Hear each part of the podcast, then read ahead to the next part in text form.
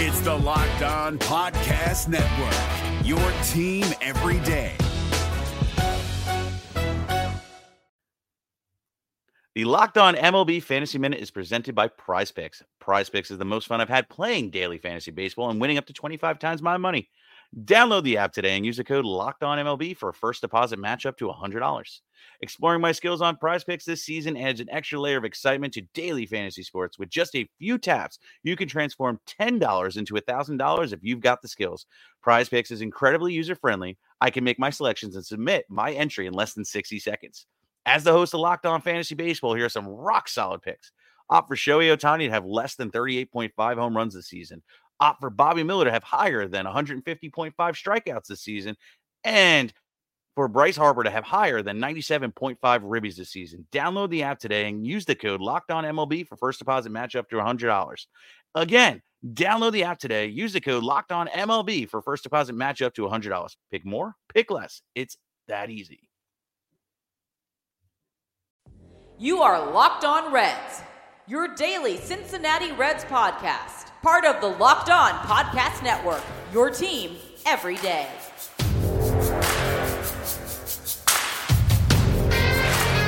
Welcome into your daily source for the Cincinnati Reds throughout the offseason. This is the Locked On Reds podcast, and I'm your host, Jeff Carr.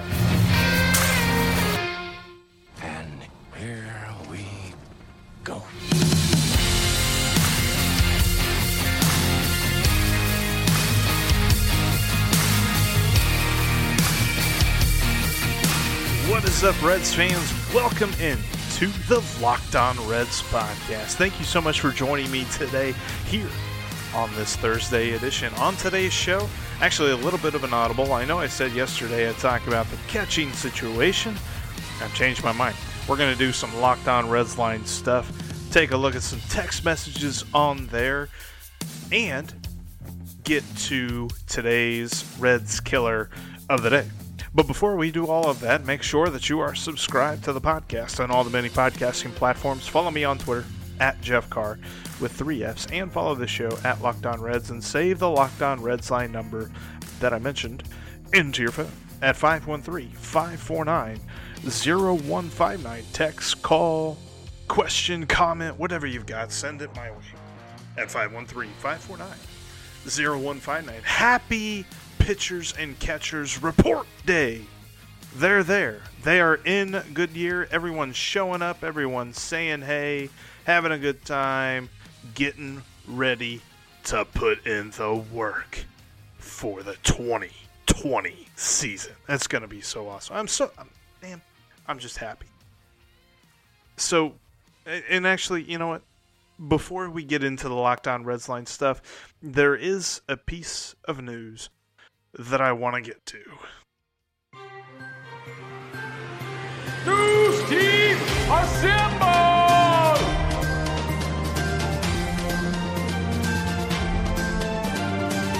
Derek Dietrich is back. That's right, the Reds added him to the list of invited players to spring training as they signed him to a minor league contract just yesterday. In fact, added him to the list of players that have been invited to Goodyear for spring training. Now, there were some fans that really ran with this and really were happy about it. And you know what? I'm happy too. Derek Dietrich was a cool guy to have on the team last year. He had some fun moments. Here's the thing that no one really wants to admit, though. I think we saw the best of Derek Dietrich. That's in the past. And I don't think he's going to make the roster. Sorry to rain on the parade there, but we'll see him play a little bit in spring train. Actually, shout out to JoJo Jammer at Win One Super Bowl on Twitter. He kind of pointed it out. He's he said this, and, and I totally agree with him in this case. He's like, I, I don't want to see him taking playing time away from some guys who could be playing at second base, whether it be Nick Senzel or Josh VanMeter or even Alex Blandino. Those guys seem like they're better options at this point. And I agree with what he was saying about taking away playing time from them because we know what Derek Dietrich is. He had a really good stretch in the month of May last year. Any time else during the season was not good. And that's a much bigger sample size than just the month of May. And really, even within the month of May, it was only like two weeks. So I, I, I it, okay, it's nice. Nice to see him back on the team. I'm not expecting much from Derek Dietrich this spring training, but hey, pitchers and catchers are reporting. Just wanted to put put that out there again. Their Goodyear is starting to fill up. And and there's already been players out there and working with Nick Senzel, Joey Votto. I saw some video of Anthony DeSclafani uh, taking some reps on the mound. I I love it, man. I think they are fired up and ready to go. Spring training is officially begun. And with that, we'll jump into today's focus topic, which is just looking at some different text messages and things of that nature from the Locked On Reds line. The first one I want to get to, more of a comment, but I really love the content in this comment. This is from Dave in Sun City, Arizona. Dave, hey, thanks for the text, man. He says, I think everyone is hung up on all the outfielders and where they will play. The Reds are in it to win it. If that means that Senzel and Winker get beat out and they have to sit on the bench, so be it. No more free passes. And you are totally right, Dave. The the the the time for let's see what they got is over.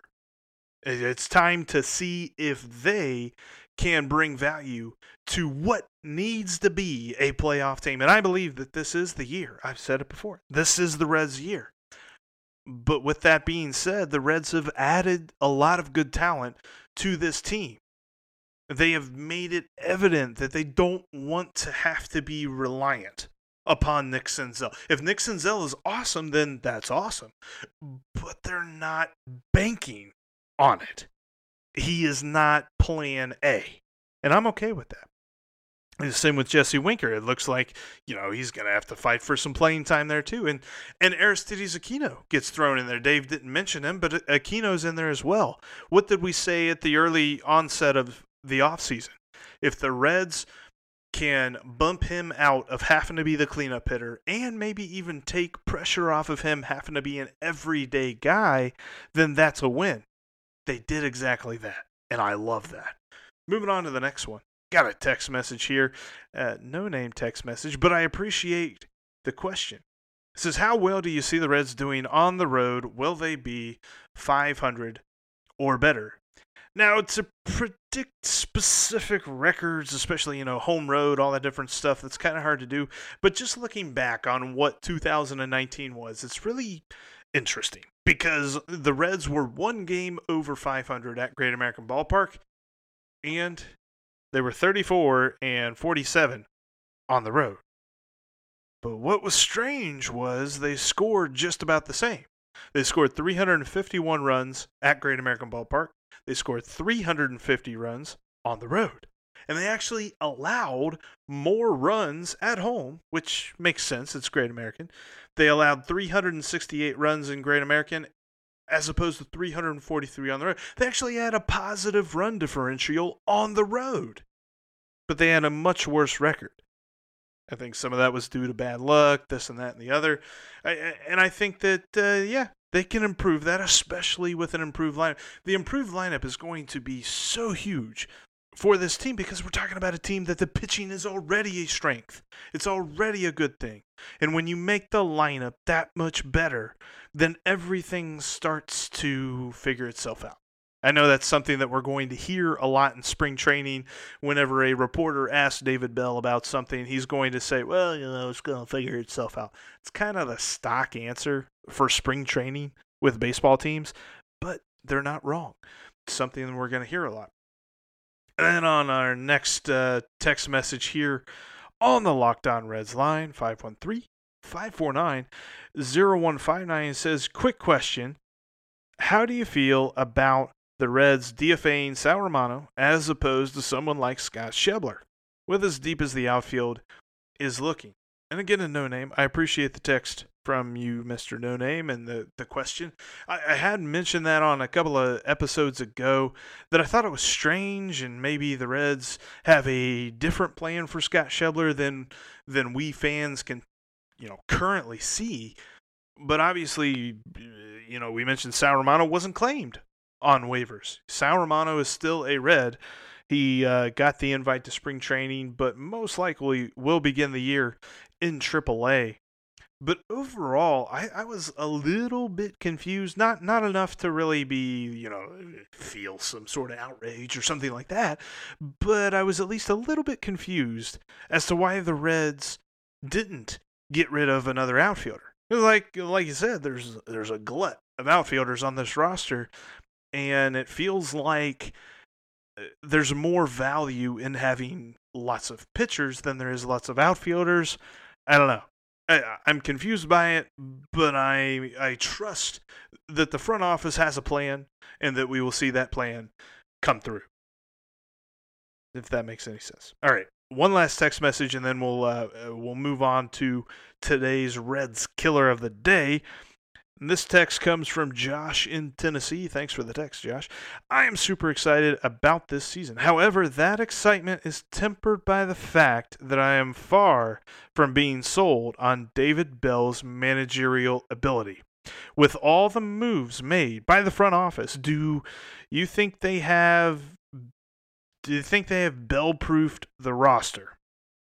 By that, I mean, do the upgrades outweigh his ability to negatively influence the outcome of a game? And I appreciate the text, Josh. And here's the thing, and we'll we'll definitely flesh this thought out a lot more throughout spring training. Lots lots to look at with this. But I'm not a huge proponent that a manager can really. I mean, they make minute adjustments and different things like that in the game and we really think that oh my gosh he killed the game. He should have brought in this guy or he should have left the starter out there longer. And yeah we could probably argue that but it's not that decision in and of itself that kills the game. That being said i do think they've added quite a bit of talent to the roster. I don't know if you you know, had to worry about Bell proofing it in general. I think that he gained a lot of experience last season. And yeah, there were some weird moves, some weird things. I mean, he still did the double switch about as much as Jim Riggleman did. So I know we always love to kind of poke fun at Jim Riggleman for his double switching ability. Well, David Bell did it too. And there will be quite a few opportunities with the depth of this bench to double switch but I don't know that David Bell. Let's put it this way. I, I think that he is more of a punching boy and doesn't necessarily deserve all of the stuff, but that is basically any manager on any team. You know, I've heard it said quite a few times on different talk radio spaces. Look at any Major League Baseball team from the defending World Series champion Nationals down to the Baltimore Orioles and teams like that. They all have the same complaints to their manager. They all think that their manager did something completely stupid to lose a game. It just happens with every single team. I don't think David Bell is as much a detriment as you're making him out to be. But I do appreciate the text. So uh, we're, we're, we're going to jump into the Reds killer of the day, our next installment with Ken Huber at Obscure X Reds on Twitter. But first, Spring training is almost here, which means Cactus League action is forthcoming. And if you're planning to get out to Arizona to watch the Reds and any and all other Cactus League teams, the best way to get out there is visit arizona.com slash spring training. Arizona is the perfect home base for baseball fans because you've got 10 stadiums with 15 major league teams, all within a 50 mile radius of Greater Phoenix. So you can get to everything. And on top of that, you've got awesome landscapes. I mean, Arizona is known for its outdoor adventures and national parks, lots of great places to explore. But when it comes to the game, I mean, spring training Everyone is so laid back. You can meet your favorite players, get some autographs, and then enjoy some baseball in some nice warm weather. If you're like me and you live in the tri state area right now, you're freezing your bunions off. Head out to Arizona, warm up, and watch some Reds baseball. Best way to do that, visit arizona.com slash spring training. Go there and book your spring training excursion today.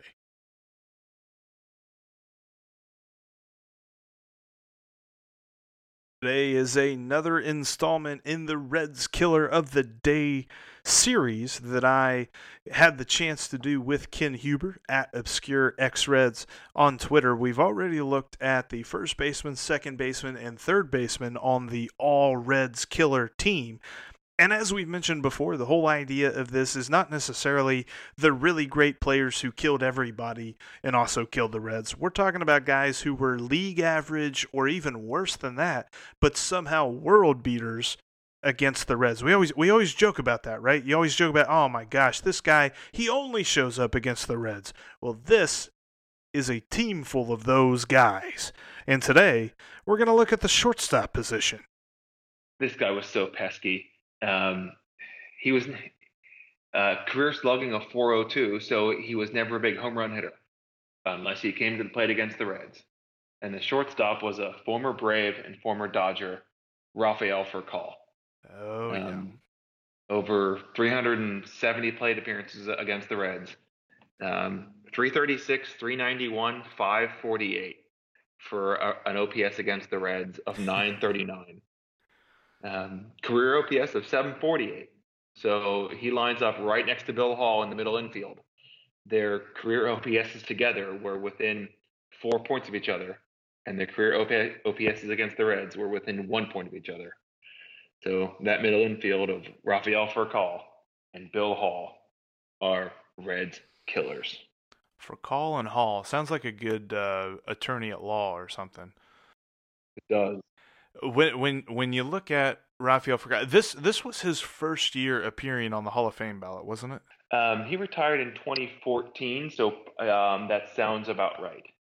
Um, so he didn't have a Hall of Fame career, in my opinion, but yeah. against the Reds, he absolutely did. Know, if you slash nine nine thirty nine, you're a Hall of Famer. Maybe maybe we can uh, convince the Reds Hall of Fame to put like a little a little plaque in. Uh, these are the guys that are in the Reds Hall of Fame for being Reds killers. I don't know. They, probably wouldn't do that, but um, but a, a, Hall of Fame opponent's wing. Um, yeah, let, let's let's get with with Bob and Phil about that. These are the guys we made look like Hall of Famers. But when it comes to Furcal, I, I do remember he was a big reason. There's when I think about the Reds playing the Braves, there's plenty of memories of games that were just heartaching. I mean, obviously they had the amazing ninth inning collapse a couple of years ago against the Braves, but just all in all, it seems like, at least in my lifetime, it's been a struggle for the Reds to beat the Braves, and Rafael Furcal was a huge part of that. And he and Chipper Jones, like you mentioned, Chipper kind of killed everybody, but he killed the Reds a little bit more than he killed everybody. But when you put those two guys, they were both together on the same team. Just oh my goodness! And Furcal, yeah, the Reds didn't have too much success against the Braves in the early 2000s. Um, and Furcal was a big reason for that. Just it seemed like every time he came to the plate, he was getting another hit or he he was hitting a double. I, I uh, had some friends around uh, when I lived in Kentucky that were big Braves fans, and I'm like, well, we live closer to Cincinnati, but then I'm like, well, yeah, but the Braves are more successful, so I guess I could see where they would probably choose the team that won, but I don't know. I just tell you, uh, most of my analysis when it comes to Reds killers is, Ugh. and I definitely say that with Rafael Furcal. So he is our shortstop. We have rounded out the infield, the infield of Eric Thames, Bill Hall, Rafael Furcal, and Ron Cey. Next time, we'll dig into the outfield, starting out in left field. Thanks again, Ken. Thanks, Jeff. That's going to do it for us here on Thursday on the Locked On Reds podcast. Tomorrow, I may or may not have a surprise for you. I, th- I think I'm going to have a surprise for you, but I don't want to spoil it just in case it falls through. But just look out for that. It's going to be a good surprise, obviously, because I only bring good surprises on the Locked On Reds podcast. But thanks so much for listening to today's episode. Make sure that you're subscribed, you follow me on Twitter, all that good stuff. Save the Locked On Reds line number into your phone, all of that 513 549 0159. And yeah, so that that that'll be the end for today. Thanks so much for listening to the Locked On Reds podcast. My name is Jeff Carr. Go Reds. I'll talk to you guys tomorrow. Oh, and as spring training gets going, I mean, uh, we might as well start it off right.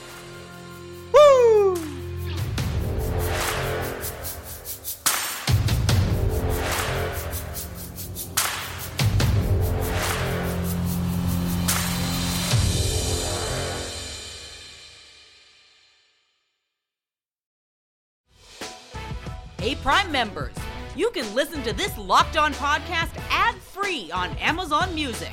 Download the Amazon Music app today.